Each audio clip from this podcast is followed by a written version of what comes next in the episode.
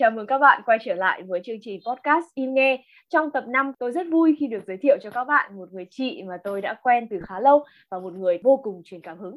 Xin trân trọng giới thiệu với các bạn chị Phương Diệu Thu, hiện là chủ của tiệm bánh mì Fermented Hà Nội. Chị Thu là một người có background cực kỳ phong phú. Chị từng đi lang thang nhiều nơi cả ở trong Việt Nam và trên thế giới, chạm tay vào rất nhiều trải nghiệm Hiện nay chị đang hài lòng với công việc làm chủ tiệm bánh và công việc part-time healing coach giúp những người khác chữa lành và chăm sóc thân tâm. Đặc biệt, lý do lớn nhất khiến chúng tôi rất mong muốn mời chị Thu đến với podcast In Nghe Season 2 là vì chị Thu đã và đang chiến đấu với căn bệnh trầm cảm. Chị cũng từng tiến rất sát đến cái chết, nhưng rất may chị đã vượt qua được những giây phút đó và tìm lại cho mình niềm hy vọng trong cuộc sống. Không chỉ chữa lành cho bản thân, chị Thu còn đi học về tham vấn tâm lý và có mở một website mang tên Kiss the Ground hôn lên mạch đất, nơi chị viết về hành trình làm lành với chính bản thân mình, cũng như cung cấp những dịch vụ chữa lành năng lượng và khai vấn cho những người khác đang gặp vấn đề về tâm lý. Chị Thu tự nhận mình là một con cá bơi ngược dòng với rất nhiều những quyết định khác với số đông. Chị từng bỏ đại học giữa chừng đi tình nguyện trong 3 4 năm. Hiện nay chị cũng đang tự kinh doanh một sản phẩm mà ban đầu chị không hiểu nhiều về nó. Chị nói thành tích lớn nhất trong cuộc đời chị là dù đã trải qua nhiều biến cố mà vẫn chọn cuộc sống này. Chúng tôi cảm thấy chị Thu đặc biệt rất phù hợp với chương trình podcast season 2. Vì vậy, rất vui khi được chào đón chị Thu đến với chương trình. Chào Lân và cũng rất là vui được Lân mời đến để nói chuyện về ờ, về cái chủ đề trong ờ, season 2 này ha về being dạ. alive mình thấy nó rất là chạm vào mình khi mà được lân mời để nói chuyện về chủ đề này. Em cảm ơn chị. Em sẽ hỏi chị thu um, cái hình ảnh mà chị dùng để so sánh và nói về bản thân mình là hình ảnh mà em rất thích chú cá bơi ngược dòng. Thế thì cái việc mình luôn phải bơi ngược dòng với chị nó dạy cho chị điều gì là quan trọng nhất? Um, thực ra thì nó không phải là một cái lựa chọn ban đầu nghĩa là một cái lựa chọn mà như kiểu là mình rất là hào hứng để trở thành một con cá bơi ngược dòng đâu mà là do cuộc đời xô đẩy gọi là bị bị đẩy vào con đường phải trở thành một con cá bơi ngược dòng. Để mà mình không bị dòng nước cuốn trôi mình đi thì cái mà chị học được đấy là chính các cái việc mà mình phải thực sự rất là kiên định với cái lựa chọn của mình. Và mình um, phải có rất là nhiều những dũng cảm ấy để đối diện với uh, rất nhiều nỗi sợ. Cái nỗi sợ uh, bị uh, bị loại ra khỏi đám đông ấy thực ra ở trong mỗi người thì đều có cái cảm nhận về cộng đồng rất là lớn. Em đều muốn được cộng đồng nơi mình sống nơi mình học tập nơi mình làm việc chấp nhận mình đúng không? Thế nhưng mà khi mà mình khác lạ một chút ấy, thì thì ngay lập tức sẽ có một cái sự làm uh, à, tôi và người ta nó xảy ra ở đấy. Và thường là rất nhiều người không vượt qua được cái trạng thái là à mình khác mọi người thế nên là mình phải cố gắng để hòa nhập để uh, giống mọi người và không thể nào mà kiên định được với cái lựa chọn cái ý định ban đầu của mình. Thì cái việc mà trở thành con cá đó và chấp nhận việc mình là con cá đó thì nó đã khiến cho chị phải uh, đối diện rất nhiều với cái nỗi sợ đấy là à ừ mình không giống mọi người mình sẽ không được chấp nhận bởi nhiều người. Thì chị nghĩ đấy là điều mà chị uh, học được lớn nhất. Ừ, bởi vì cái tâm thế của mình là một chú cá bơi ngược dòng ấy nó sẽ đặt chị trong một cái trạng thái là chị sẽ thường xuyên phải chiến đấu. Thế thì khi mà mình cứ ở trong cái tình trạng là mình cảm giác là mình phải chiến đấu lại với một cái sức mạnh hoặc là một cái thế lực hoặc là một cái dòng chảy nào đấy thì nó có làm chị cảm thấy mệt mỏi không? Như chị nói là nó không phải là lựa chọn của chị. Đó là nếu như mà chị có thể giống như những chú cá khác mà bơi xuôi theo dòng ấy thì có thể sẽ rất là dễ dàng. Và bởi vì chị lựa chọn con đường nó gọi là mình cũng hơi quái đi nên mình lựa chọn con đường nó hơi khó khăn hơn ấy. Thế nên lúc đầu mình cũng nghĩ là mình phải chiến đấu. Và giống như cái khoảng thời gian đầu khi mà chị mới bỏ đại học ấy thì thấy đấy thực sự là chiến đấu chiến đấu với nội tâm của mình và chiến đấu với cái nhìn của mọi người chiến đấu với gia đình hay là cái việc mà mình uh, mình tự kinh doanh người nhà chị không hề có một cái truyền thống gọi là kinh doanh nào cả mà bố mẹ chị cũng hơi thành kiến với việc là phụ nữ đi ra ngoài bươn trải kiếm tiền ấy. Thế nên là chị cũng không nhận được cái sự hỗ trợ gì từ gia đình về mặt tinh thần cả. Ừ. Uh, vậy nên là cái thời gian đầu ấy chị nghĩ là đúng là hình như là mình đang phải chiến đấu lại thật. Và đúng là thời gian đầu thì có mệt mỏi thật. Uh, có những cái lúc mà thực sự có những cái suy nghĩ về như kiểu thôi mình hay mình chết quắc đi cho rồi ấy. Ừ. mà mà cái đấy cũng là suy nghĩ rất là buồn cười chị hy vọng là sẽ có một uh, lúc nào đấy mẹ mình nói về cái cái suy nghĩ uh, đó và bệnh trầm cảm ừ. đấy ừ. thì sau này khi mà chị uh, dành nhiều thời gian hơn để quan chiếu và quan sát hơn thì chị nhận thấy là thực ra ấy tại vì mình đang hình tượng hóa cái hình ảnh con cá bên cái dòng mà mình thấy là nó khó tại cái dòng nước nó trôi xuống nó dữ quá nhưng mà tại vì mình không nhìn thấy được là à thực ra con cá bơi ngược dòng bởi bản chất là nó có cái sức mạnh để nó có thể bơi ngược dòng ấy chứ không phải là con cá nào nó cũng bơi ngược dòng được. Vậy thì nếu như mình đã lựa chọn cái điều đấy thì có nghĩa là mình đã có nội lực để mình làm được cái điều đấy rồi. Và nếu như nội lực đã sẵn có ấy, thì mình chỉ cần sử dụng cái nội lực đấy để biến cái dòng nước ngược đấy thành một cái dòng xuôi cho mình thôi. Và sau khi mà chị nhìn thấy được cái điều đấy thì chị thấy là à thực ra mình mình đâu cần phải chiến đấu lại với ai đâu cái sự gọi là không công nhận hay là không được chấp nhận của mình hay là tất cả những cái nỗi sợ mà mình có nó đều là hoang tưởng ở trong tâm trí của mình ấy. Ừ. và khi mà mình nhìn rõ được cái điều đấy rồi thì chị không còn cảm thấy là chị phải chiến đấu với bất kỳ một cái thực lực nào cả kể cả có chiến đấu nhưng mà cái lực đấy nó rất là nó rất là flimsy thế nào nhỉ? Mong manh ấy kiểu như những cái làn khói thôi. Và khi mình có thể chiếu sáng được qua cái làn khói đấy thì mình hoàn toàn thể đi một cách rất là bình thản. Em hiểu uh, em cũng uh, muốn nhắc luôn đến cái giây phút mà chị nói là chị đã nghĩ là ôi thà mình chết quách đi cho xong và nhảy ra khỏi cửa sổ đúng không? Và chị có chia sẻ trong phần khảo sát trước chương trình ấy là chị uh, nằm đó và chị nghe được cái tiếng của trái tim mình và chị cảm thấy là mình bắt đầu thức tỉnh. Chị có thể kể lại cái giây phút đấy được không chị? Ừ. ờ, ra là cách đây không lâu thì chị trải qua một số những cái chuyện uh, rất nhiều chuyện ập đến cùng một lúc từ rất nhiều phía về sức khỏe về gia đình về công việc về tình cảm. Nói chung là gọi là chắc giống như cái từ nghiệp quật đấy em. Chính xác là cái từ đấy kiểu mình bị nghiệp quật đúng một lúc. Thế nên là nó khiến cho cái tinh thần của chị nó không được uh, vững vàng như bình thường. Và trong khoảng thời gian đấy thì có rất là nhiều lúc mà chị cảm thấy là ôi mình sao cuộc sống này nó khó thế nhở? Thôi mình chết xử cho rồi. Và những cái suy nghĩ về việc là tự tử ấy nó có xuất hiện. Ừ. thì tại vì chị cũng làm về chữa lành chị cũng làm về tâm lý. Thế nên là khi mà nó xuất hiện thì lúc đầu chị cũng hơi hoảng hốt đấy nhưng mà sau chị nhận ra là giống như kiểu là mình lựa chọn một cái giải thoát ấy mình muốn tìm kiếm một cái giải thoát nào đấy một số người thì họ sẽ giải thoát bằng cái việc là họ họ ăn thật là nhiều này. Ừ. như kiểu xả stress ấy hoặc là hút thuốc lá hoặc là đi xem phim hoặc là cái gì gì đó. Nhưng mà chị lại không tìm đến những cái vật lý đấy mà chị muốn giải thoát một cách tinh thần nào đấy. Thì có một cái buổi mà chị nghĩ là lúc đấy là chị rất là mệt về mệt về mặt cơ thể mà chị không hiểu tại sao chị lại mệt đến như thế như kiểu là một cái dạng kiệt sức nào đấy ừ. và chị thấy là cơ thể nào đang phản bội mình ấy trong khi mình có rất nhiều thứ phải làm có rất nhiều thứ phải lo trong cái giây phút đấy mình cảm thấy là như kiểu mình sắp chết đến nơi rồi ấy ừ. là mình nghĩ đến việc là ôi nếu mà sắp chết đến nơi thả thôi mình nhảy sừ xuống đây chết luôn cho rảnh thì lúc đấy chị cũng khá là tỉnh ra chị nghĩ đến cái suy nghĩ đấy và chị vẫn gọi là thấy cái suy nghĩ này nó hơi hơi quá đàn một tí thế nên là chị quyết định là thôi mình sẽ đi nằm trước đã mình đi nằm trước rồi nếu mà lúc sau mà nằm dậy vẫn thấy muốn chết thì mình sẽ tính sau thì uh, chị có đi nằm và trong cái lúc mà chị nằm xuống thì một cái thói quen rất tự nhiên của chị chị hay làm đấy là chị đặt tay lên tim và cái lúc mà chị đặt tay lên tim như vậy tự nhiên chị nghe thấy tiếng trái tim mình đập rất là nhanh rất là mạnh rất là rõ giống như kiểu là có một ai đấy gõ một cái tiếng chuông vào đầu mình mà mình tỉnh ra ấy lúc đấy thì tâm trí của mình hay là cơ thể của mình ấy, nó rệu rã và chán nản và muốn bỏ cuộc rồi. Thế nhưng mà trái tim của mình thì không, nó vẫn đập. Càng cái lúc mà mình cảm thấy là mình muốn bỏ cuộc ấy, thì nó lại càng đập nhanh, nó càng đập mạnh, nó càng đập như thể nó muốn nói với mình là, không, mình không bỏ cuộc đâu thua ạ. Bạn có thể bỏ cuộc, cơ thể này có thể bỏ cuộc, cái tâm trí này có thể bỏ cuộc, mọi người có thể bỏ cuộc vì bạn, nhưng mà trái tim thì không. Thế là chị cứ lắng nghe nó một lúc và chị thấy là, ủa, đúng rồi trái tim mình sẽ còn đập đến lúc mà mình chết ấy là kể cả não chết rồi nhá, thì trái tim em vẫn em vẫn đập mà. Một phần nào đó nó vẫn muốn cái cuộc sống này, nó vẫn giữ, nó vẫn níu cái cuộc sống này lại.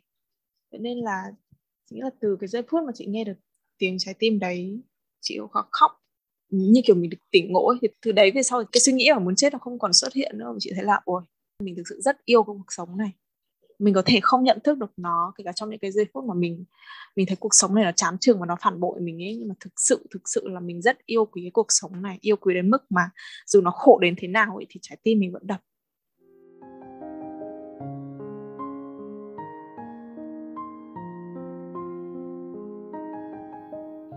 Cái giây phút mà chị nghe được cái trái tim của chị đang đập ấy, chị có nghĩ là cái hình tượng trái tim đó nó cho chị một cái điểm tựa giống như kiểu là có một người hay có một cái vật vô tri hay thậm chí là một cái gì đó nó vẫn ở đây với tôi và tôi vẫn có chỗ dựa không?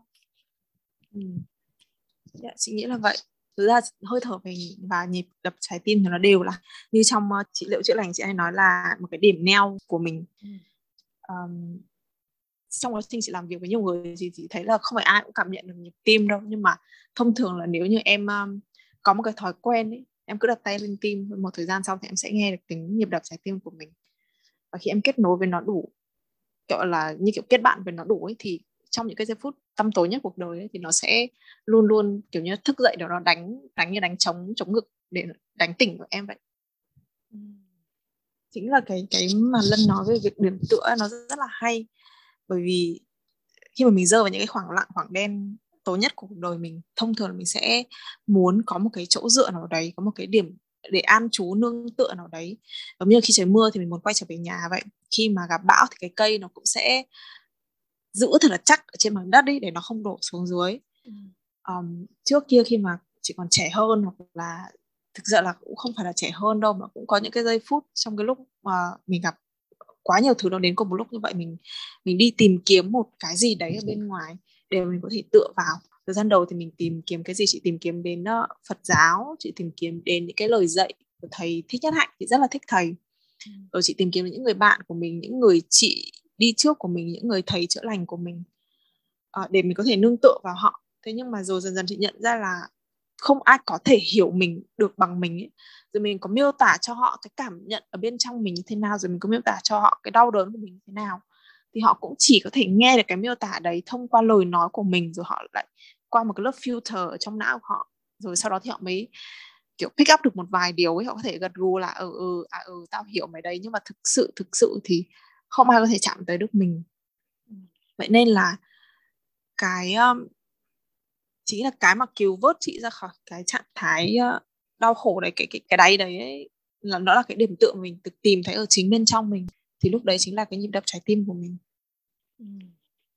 đúng là trong cuộc sống em nghĩ là mỗi người sẽ tìm cho mình một điểm tựa giống như chị nói lúc nãy kể cả những cái phương án nó mang tính tiêu cực như kiểu là hút thuốc lá hay là nghiện game.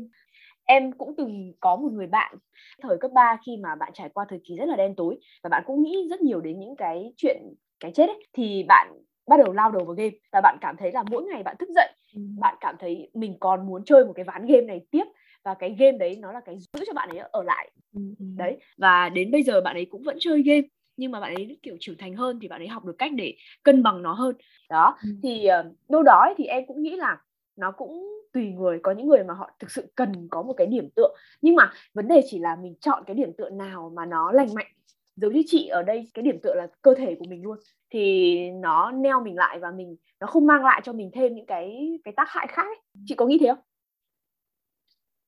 Um, bản thân chị chị thấy là cái việc mà chúng ta cần phải nương tựa vào chính bản thân mình ý, nó là cái điều phải làm và cái điều nên làm. Bởi vì nếu như em em dựa vào một cái gì đấy ở bên ngoài mình nghĩ nó có thể là một cái vật chất nào đấy hoặc là một người nào đấy ừ. thì em sẽ thấy là tất cả đều không bền vững. Bởi vì là cái vật chất đấy nó có thể chuyển hóa ví dụ game nhà search ngừng lại thì nó sẽ có một cái dòng game khác đúng không?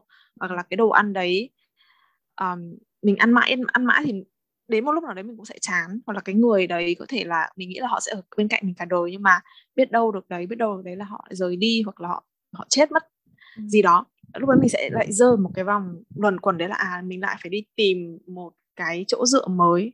Uh, xét thì nó mình nói một cách logic nhé đấy là mình sẽ mất rất là nhiều thời gian này để thứ nhất để đi tìm người thay thế xong rồi mình sẽ phải trải qua một cái trận như kiểu roller coaster đi đi tàu lượn cảm xúc ấy để mình vượt qua cái trạng thái mất mát xong rồi mình mình có thể gain lại mình mình lấy lại được cái sức mạnh của mình để mình đi tìm người khác này.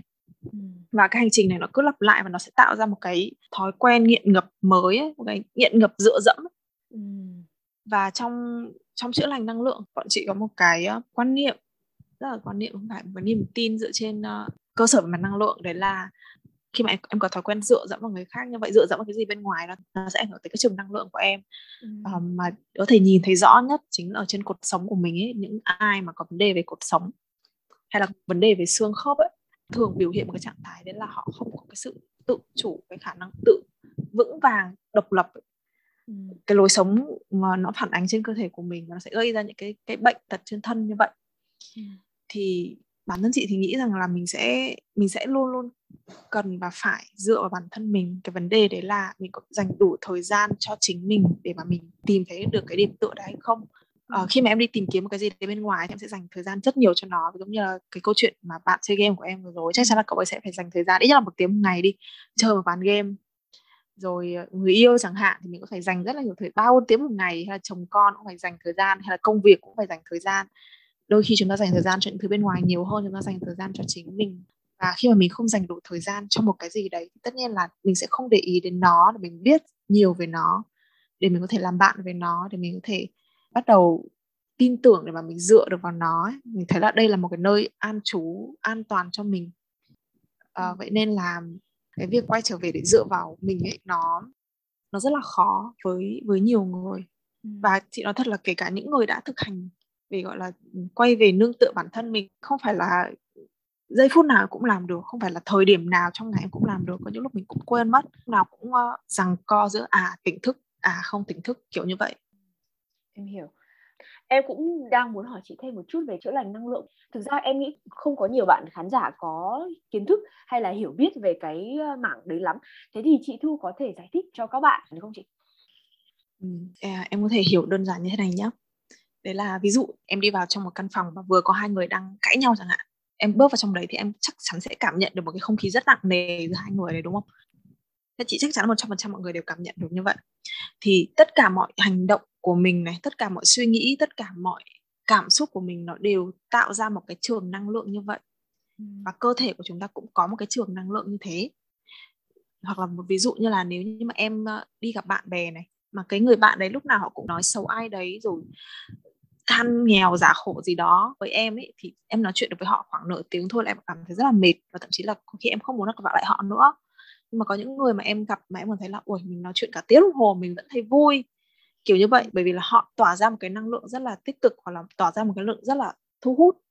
Thì ai ai cũng sẽ có một cái dạng năng lượng như thế. Từng cơ quan trong cơ thể của chúng ta cũng được bọc trong một cái trường năng lượng như vậy. Cả cơ thể của chúng ta cũng được bọc trong một cái trường năng lượng như vậy. Suy nghĩ của em cũng có năng lượng rồi hành động của em cũng có năng lượng. Um, thì khi mà chúng ta có những cái um, suy nghĩ này hành vi hành động mang tính phá hủy ấy, hoặc là nó không nó không đi đúng với kiểu cái dòng năng lượng trong cơ thể của em thì nó sẽ khiến cho cái năng lượng trong cơ thể của em bị rối loạn.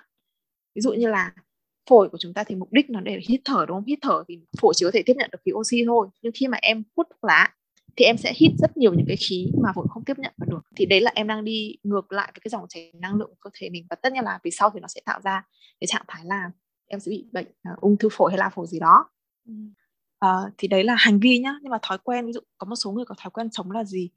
Chị hay chữa lành cho phụ nữ thế nên chị sẽ chỉ lấy ví dụ phụ nữ thôi. Đấy là có một số chị em rất là hay rơi vào trạng thái kiểu họ làm rất nhiều họ làm liên tục ấy gần như không ngừng nghỉ ấy. hết việc này luôn chân luôn tay kiểu kiểu như vậy. Ừ. thì đấy là cái trạng thái làm việc hùng hục. Khi mà em làm việc hùng hục như vậy thông thường là mọi người sẽ quên hít thở hoặc là hơi thở rất là nông và ngắn. À, nó sẽ tạo ra cái trạng thái là lao lực vì phổi không nhận được đủ năng lượng. Thì cái công việc chữa lành năng lượng thì nó sẽ là điều chỉnh lại năng lượng của từng bộ phận trên cơ thể và đồng thời điều chỉnh lại gì? Điều chỉnh lại năng lượng của việc suy nghĩ này năng lượng của cảm xúc này của hành vi này cũng là điều chỉnh toàn bộ lại lối sống của mình. Thì đấy là cái công việc của chị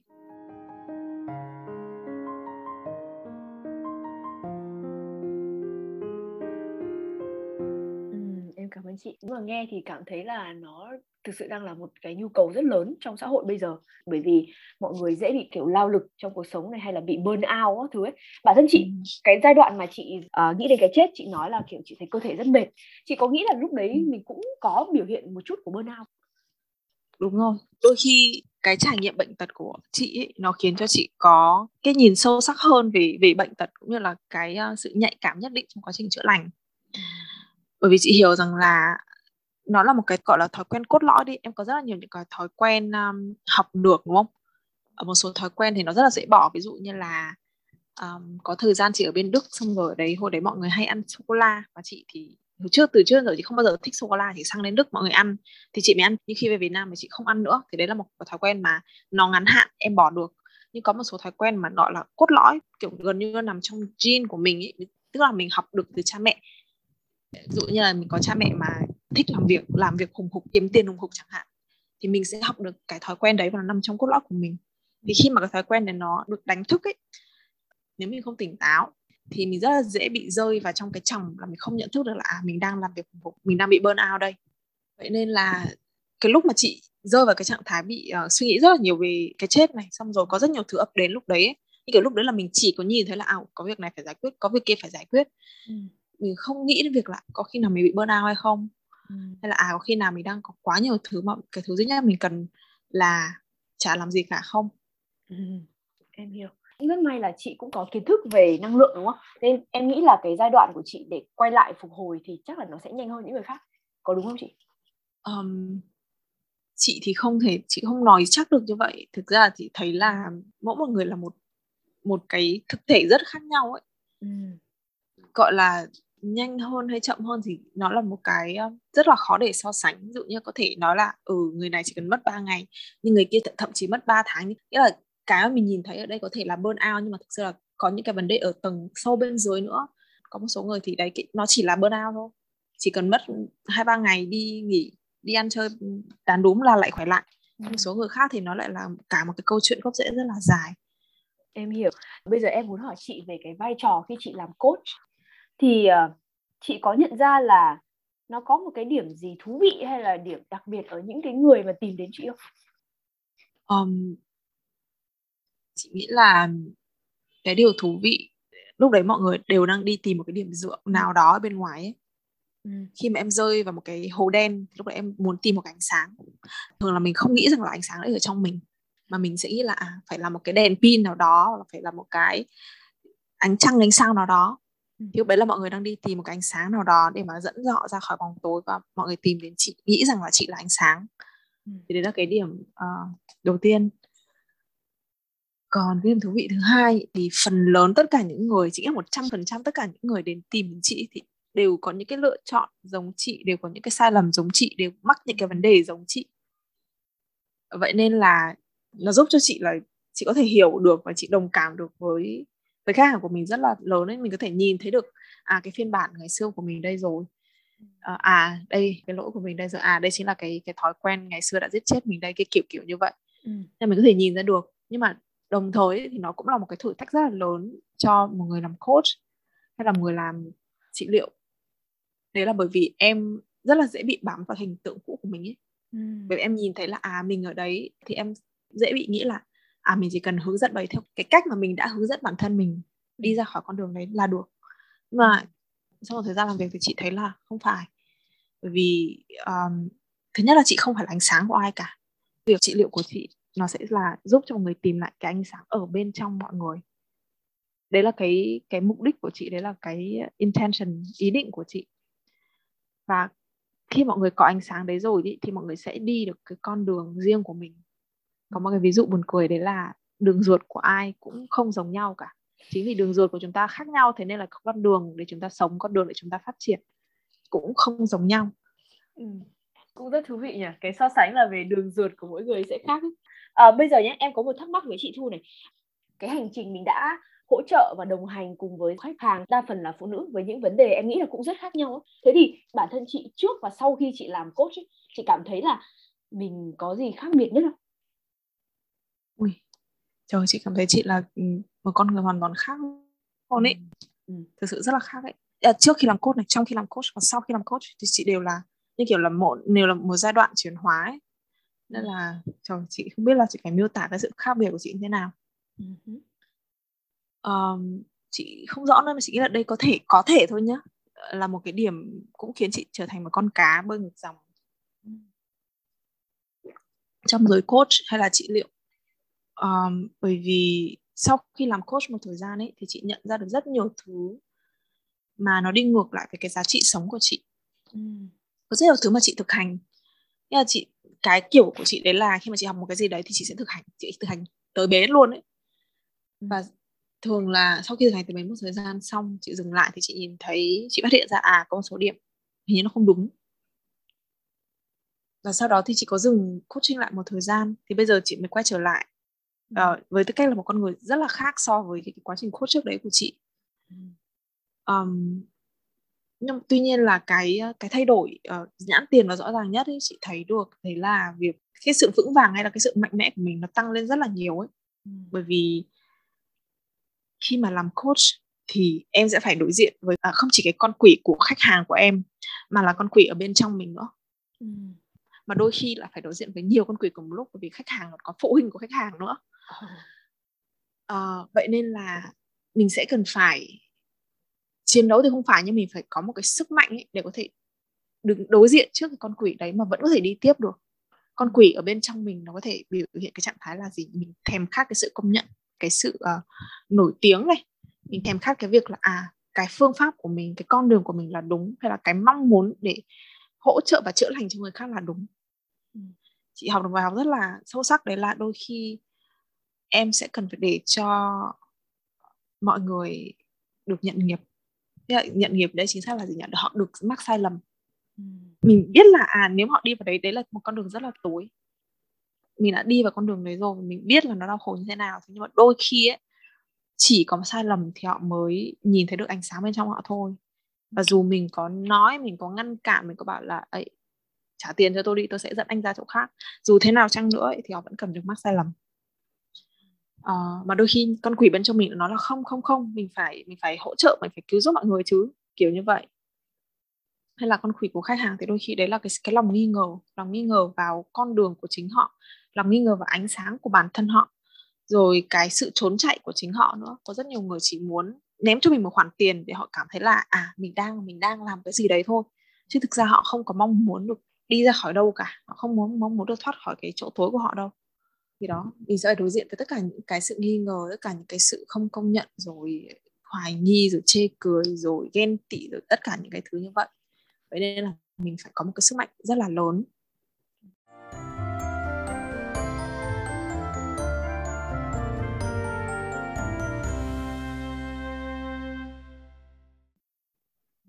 Ờ, em rất là thích một cái câu mà chị nói là có nhiều khi mình cũng phải để cho người ta mắc cái sai lầm đấy thì người ta mới học được cái bài học người ta cần học ấy đúng không?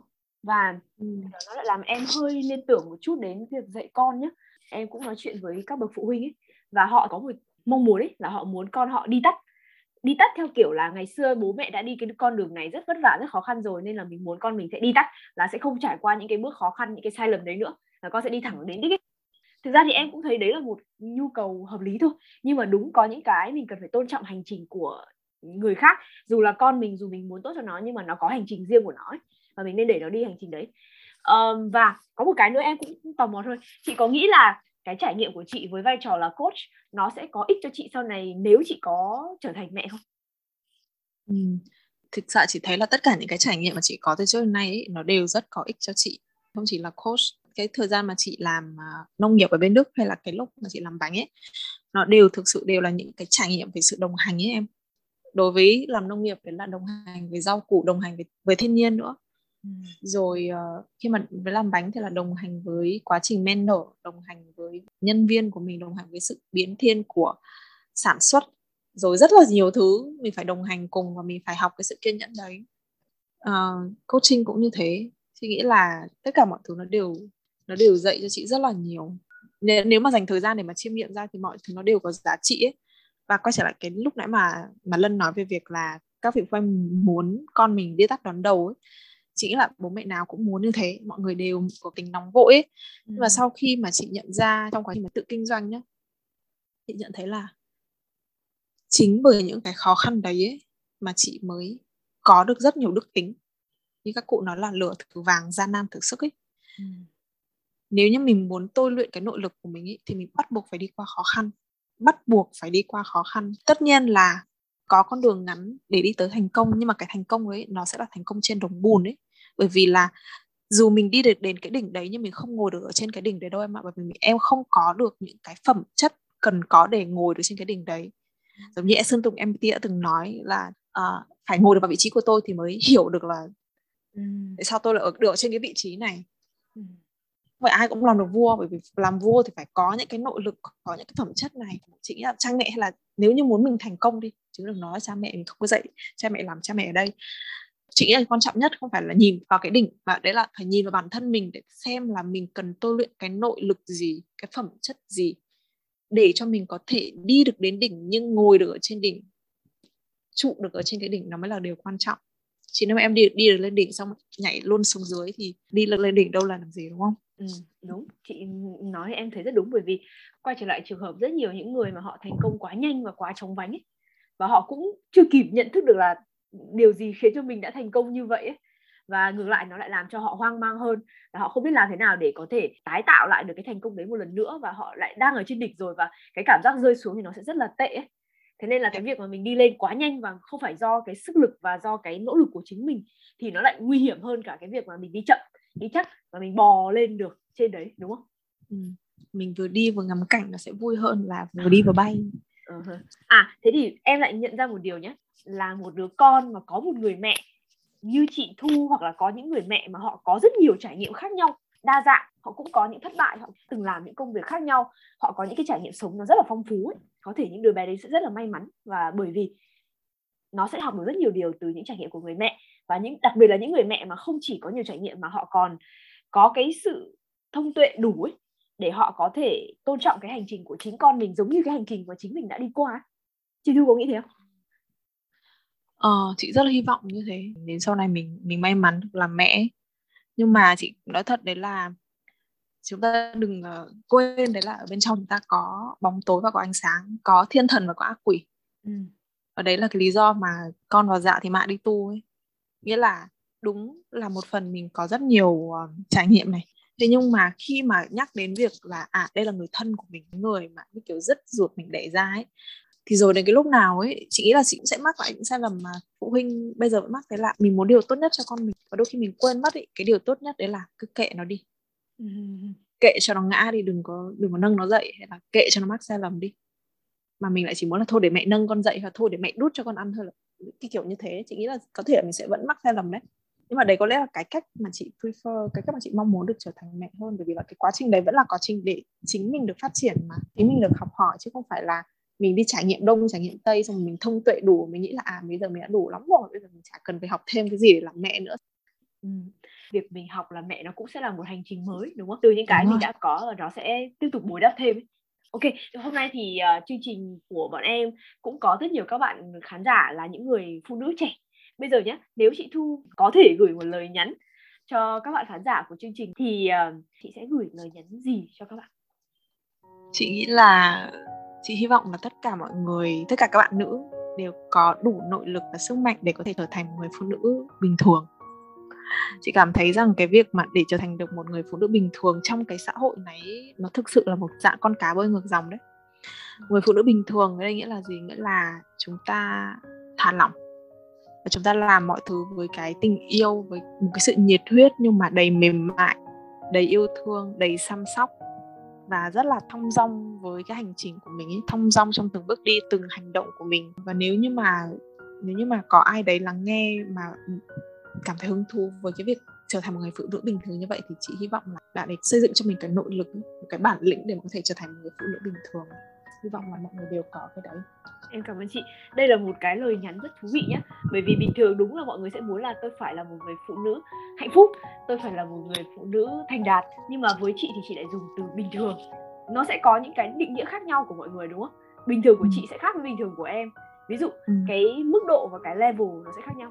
Miễn là mình cảm thấy hài lòng với cái mức độ đó và mình không cần phải quá cố hay là mình lại không cần phải lao lực chạy theo cái mục tiêu đấy nó, cái này làm em nhớ đến một cái bài thơ mà gần đây em được nghe tên là If của Kipling. Nó là bài thơ cổ điển rất là nổi. Ở ừ, bài thơ đấy nó nói về cái việc nên ừ. người thì sẽ như thế nào ấy thì nó có rất nhiều cái chữ nếu ví dụ nếu mà mình không bị tổn thương bởi cả lời nói của kẻ thù cũng như lời nói của bản thân. Đấy cũng là một dấu hiệu của việc nên người. Và nó có rất nhiều những cái dấu hiệu nhỏ nhỏ khác. Thì trong cái bài thơ đấy nó cũng có một cái ý ấy, là nếu mình có thể dám mơ ước nhưng mà không biến cái ước mơ đấy thành ông chủ và nó dắt mũi và dẫn dắt mình đi ấy, ừ, thì khi đó có thể là mình đã nên người. Thì em nghĩ là nó cần phải có sự cân bằng ở đấy. Cái việc mà mình mong muốn và khao khát cái gì trong cuộc đời để mình có động lực để mình đi tiếp nhưng mà mình lại không nên để cho nó và làm cho mình quên mất con người của mình quên mất cái hạnh phúc thong dong mà chị nói đúng không? À, thế thì uh, hôm nay uh, rất cảm ơn chị thu đã dành thời gian cho chương trình và chúc cho chị sẽ luôn phát triển với uh, The Fermented Hà Nội và công việc coaching. Đầu tiên là cảm ơn lân cảm ơn lân vì có cái buổi nói chuyện rất là thú vị này. Nghĩ là nếu mà vẫn có thể nói chắc là vẫn nói được đấy. Ừ, chị. Nghĩ là cái um, cái dự án mà em đang làm thông qua những cái gì mà mình chị được trao đổi với em trong trong buổi vừa qua ấy, nó có ý nghĩa rất là nhiều người và chị hy vọng là nó có thể được lan tỏa đến đúng người, không cần nhiều người đâu, nhưng mà chỉ cần đúng thôi. Vâng ạ, em cảm ơn chị thu.